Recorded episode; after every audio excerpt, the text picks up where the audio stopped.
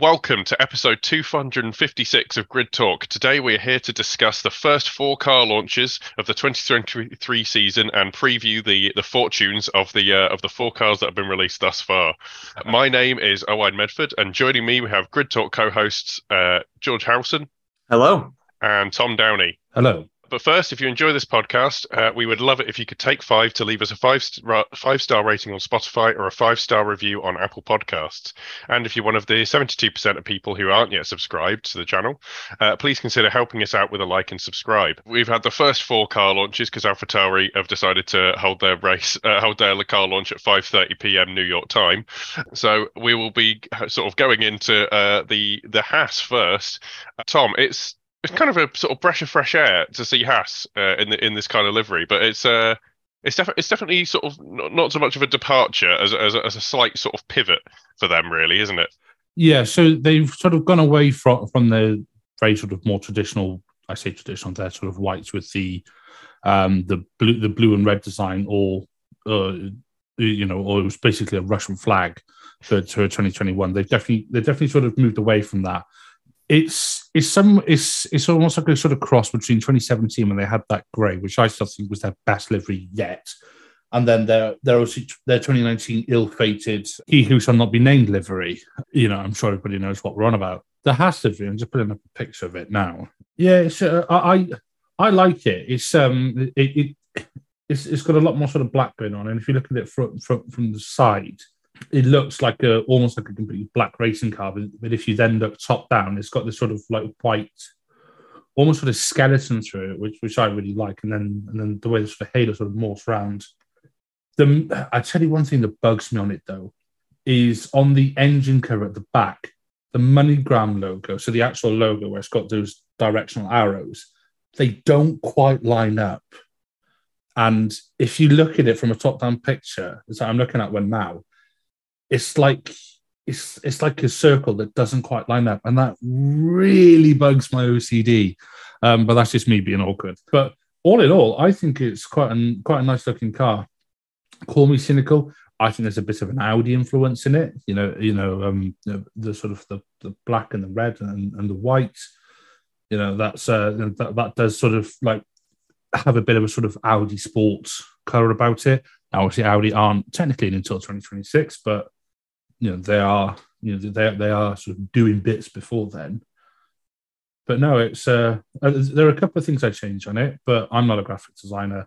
I can't, I got banned from the art block in comprehensive school, so so take everything I say with a pinch of salt. All in all, I do like it. Maybe let's see a little bit of variation on the back, but yeah, it looks good, and I'm looking forward to seeing what Haas can do this year with two slightly more established drivers, should we say. Well, that and they'll have some actual money. I'd be a bit more disparaging if it were me. So, someone within this circle might have said that it does look a bit like the 2001 Minardi. I don't know who that is, but that's an unfair comment that was made. We won't be talking about that any further because we're going to move on to the Williams, who have seemed to have got some actual funding this year, haven't they, George? Yeah, absolutely. Yeah, I mean, they've obviously got the American driver in Logan Sargent in the car. Alex Albon staying the same as well for next year in terms of his team. I think it's positive for them. I mean, you look at the sponsorship on the car, there's a lot more on there. There's some big companies on there as well, which is encouraging from a financial point of view. They've obviously got Gulf now as well, which is just a very good sign. I mean, I had a feeling the Williams would look really good because I got a little sneak peek of some of their team gear and stuff like that for this year coming up at Autosport this year. And their esports shirt, which I actually bought, is very tidy. And it's the same with the livery for the car for this year as well. I think it looks fantastic. And they have probably the best. I mean, obviously, we've got six cars still to go. We've only had four revealed so far. But I'm going to call it now. I think that Duracell sponsorship on the air intake at the top of the car, I think that is the best bit of product placement you'll see. If you look at it, you'll know what I mean. I mean, it looks like an actual Duracell battery. So I think it looks incredible. But the important thing for Williams is it going to be quick? And we don't know. I mean, I don't think they were that far off the rest of the teams last year. The grid has definitely closed up with the financial cost cap coming in as well in general. So it's a lot more competitive now, F1. So if Williams can, if they can go a bit further up the grid, if they can close that gap a little bit towards the midfield, they could be in for some good points next year. But from a, you know, from an aesthetic point of view, the Williams looks brilliant. I think out of the four we've seen so far, I think it's definitely the best looking car. But obviously, we do have six still to go. Yeah, no, it's honestly, but it's well placed. We've seen some shoddily, some shoddily integrated sponsorships in the past. You know, I actually, to be honest, on this same car, to be honest, because there's the Duracell flash of orange on the airbox, as you say. But I'll put it this way: I've never seen a bad looking car in Gulf colours, and unfortunately, they've not integrated the Gulf colours onto this. I think it's probably because it's not title sponsorship. You know, we've just got the Gulf logos, but it's great to see them back in F1. And it's actually another thing good to see in F1 is people actually painting the whole car. I think that this year, you can see the teams have at least, you know, it's early days yet, but they've actually got the weight down enough on the rest of the car that they can start painting the entire thing. You know, obviously we saw the Williams lose a lot of paint over the season last year, but yeah, as you say, as it's all come back and it's left a very striking livery. Now, what I'm going to move on to next is obviously the reigning world champions are Red Bull. So, you know, as usual, there's not much to talk about livery-wise. But I think the biggest thing is for Red Bull, to be honest, to talk about is the re-entry of Ford in 2026 as a power unit supplier for Red Bull. It will be 32 years since they last won a championship when they come back in. In 2026, I think though that their sort of announcement of that could have gone a little bit better, couldn't it, Tom? I don't know what you mean. Yeah, no, it was. I didn't watch all the sort of preamble before it because I was working, you know, some meetings and stuff. But I tuned in as the sort of countdown started, and then it was Checo racing through the streets, and then Horner saying "Get a wiggle on," which is not the first time we've heard that. And then they unveiled the car, and it's like, okay, that looks exactly the same, apart from a new Rocked logo. Not Rocket, which I thought it was. And then also, I think they had a Honda logo as opposed to a Honda Racing Academy logo. And that was about it. And also, we still don't know if it was RB18 or 19. But they never said it was a car launch. They said it was a livery launch. So, you know, so yeah. But then the whole sort of stuff afterwards with Stefano Di Domenicali and him just like wandering around looking like a lost Pepe and then just not walking on. It was just like, and I say this as a Red Bull fan, it was just a shambles. It was like they were trying to go for the big whole sort of like US, you know, sort of like market type launch, which makes sense. You know, they're reintroducing Ford as an engine partner, or you know, as a sponsor or what have you, for the you know, coming in a few seasons time. So they're going to do it in New York, you know, or in America. But it just felt very. I think pretty commercialized is the word I'd say. And it felt very sort of big, woo, yeah. You know, sort of like just over. Maybe that's just, maybe it's just the Brit in me. But yeah, it just felt very, it was just weird. It was just weird, man. And the hosts, I can't remember who they were, but they weren't very good. You know, I want to talk about Will Buxton or Sam Johnston or, you know, even Jodie Palmer, you know, someone known from F1, not some American fella who didn't really know what he was on about. It was just odd, man. Yeah, as you say, they did. In fairness to them, they did have a lot of time to fill with the sort of the lack of showing up by Stefano Di Domenicali. You know, obviously we had the CEO of Ford talking on stage, and after a sort of certain point, you could sort of see that they ran out of what to talk about. And I imagine it was probably political of don't put the CEO of Formula One on stage. That will look quite bad, you know, when it comes to sort of favoritism and things like that. But you know, either way, you know, it didn't come off too amazingly, which is, I guess, for a team that had an hour-long launch, I think it says a lot about the sort of way it went. You know, it just sort of ended up being the, you know, worth the price of admission just to see the farce at the end. But otherwise, it was a bit sort of all flash and no substance. Speaking of the sort of opposite of that, we've had sort of a number of we've got the final car that launched, which was the Alfa Romeo. And I didn't really see the launch event of this, but it just kind of dropped on social media and on their website, and that was it. It's a bit of a change, George, isn't it?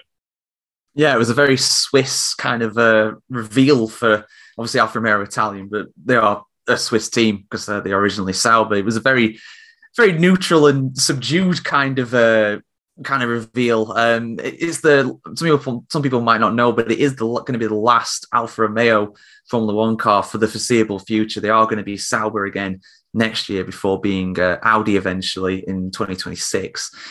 Yeah, I mean it's definitely a change for them.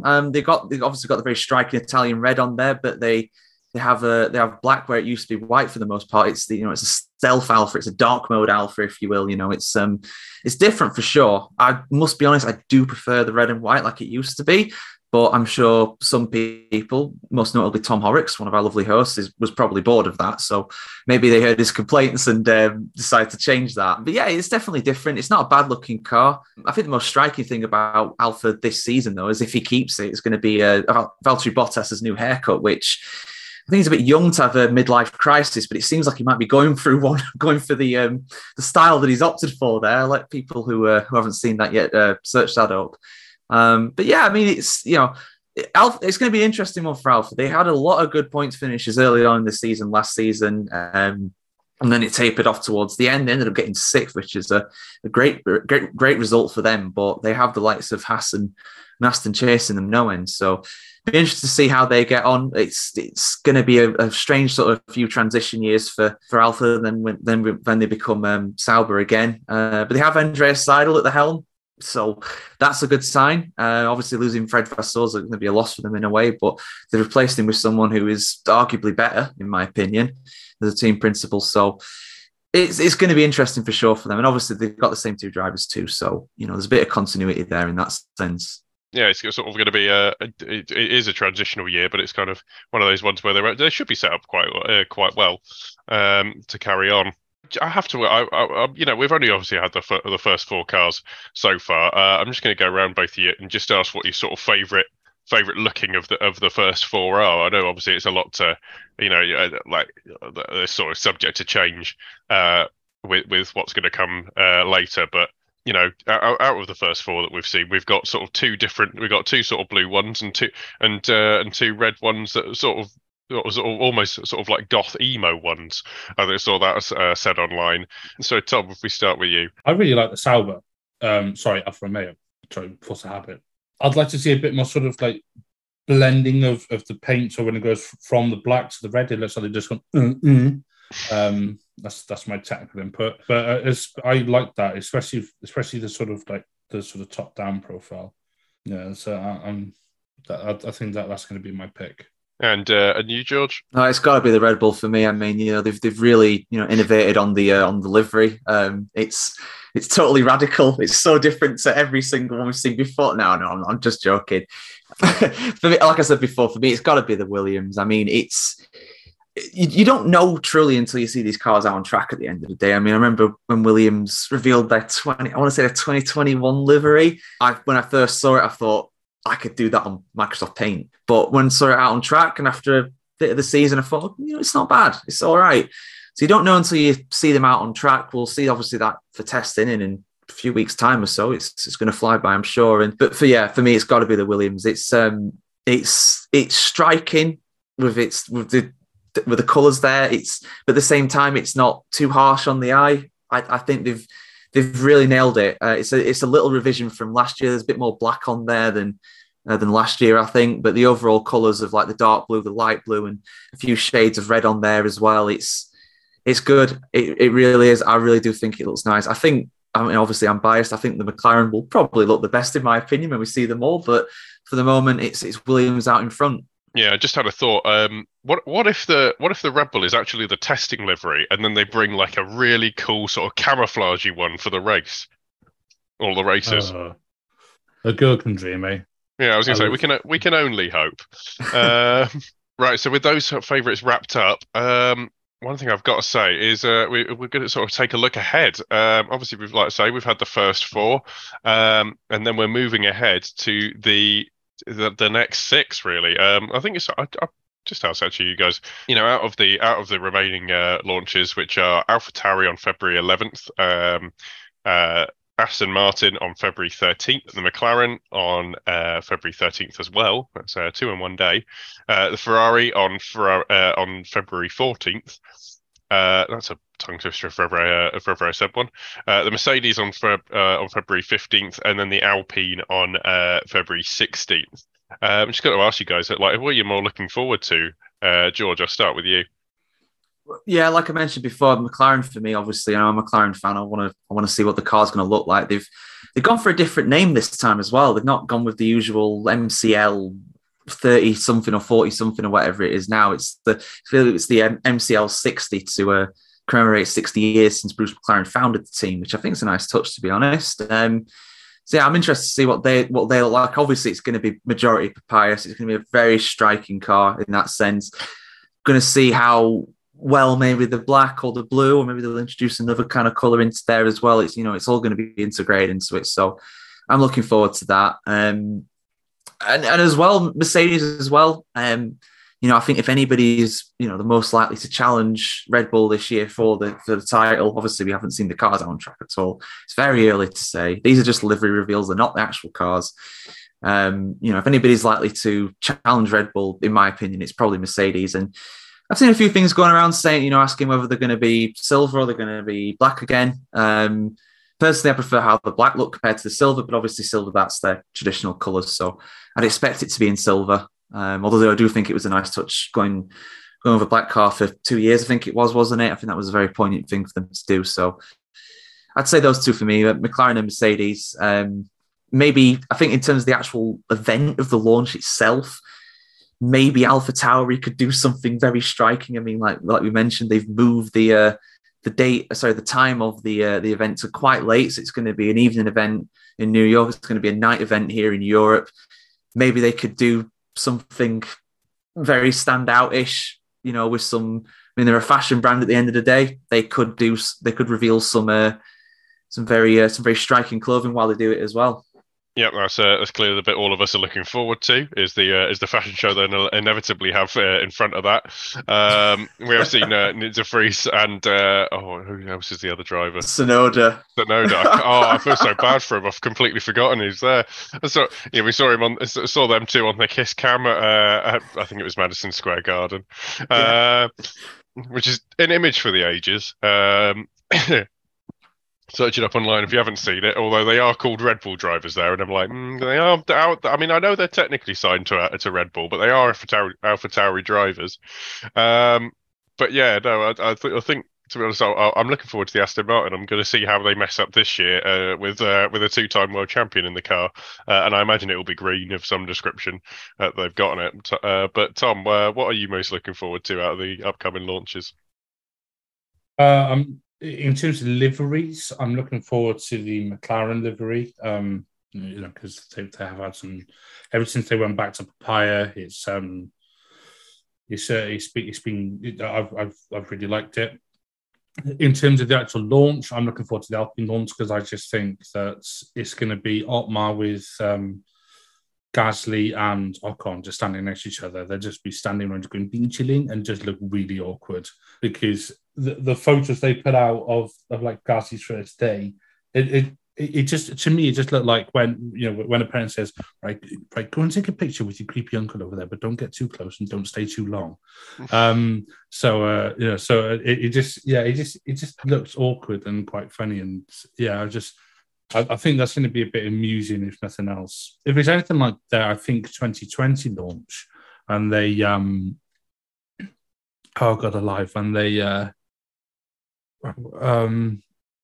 I can't remember whether they were doing it remotely or maybe 2021 launch, so they're doing it all digitally, and they had people, and the live stream kept freezing and lagging and all sorts. You know, just hopefully they don't do that. We'll have a Williams 2021 where the app got hacked like 6 hours before it's supposed to go live or something. So yeah, I mean Alpine, they're just a borderline meme by this point. But yeah, I think. So McLaren for the livery, Alpine for the launch. Fair enough. Let's hope that Ferrari don't do what they did last time, which was let you change your browsers. Let you change your devices' date and time settings, and it worked off that to enable access to the to the repository of the pictures. Now, obviously, these liveries will be sort of revealed, and car launches will be made before winter testing. We'll be sort of having a roundup of that, and sort of, if you haven't already, I'd sort of go for a preview of the feeder series as well. So those will all be starting up soon, and we'll be taking a look at those as we sort of previewed the sort of next 6 car launches. We'll have a show next weekend detailing those. I assume they're probably going to be a lot more interesting than the ones we've had thus far. The current ones have been a bit sort of, what's the word, plain. But sort of look forward to that, and then keep an eye out for those. You'll be able to get those because Grid Talk is available on YouTube, where most of our episodes are recorded live, as well as Amazon Fire, Spotify, Google Podcasts, Apple Music, Verbal, and Pocket Cast. Just search Formula One Grid Talk for our back catalogue of shows with previews and reactions to the qualifying and race results. Those are all coming up very shortly. Please consider supporting the channel on Patreon so we can get mics, lights, and better recording equipment. And also make sure you subscribe, so you're the first to know when each new weekly episode is released. We will be back, as I say, with plenty more F1 content. Thank you very much for listening, and goodbye.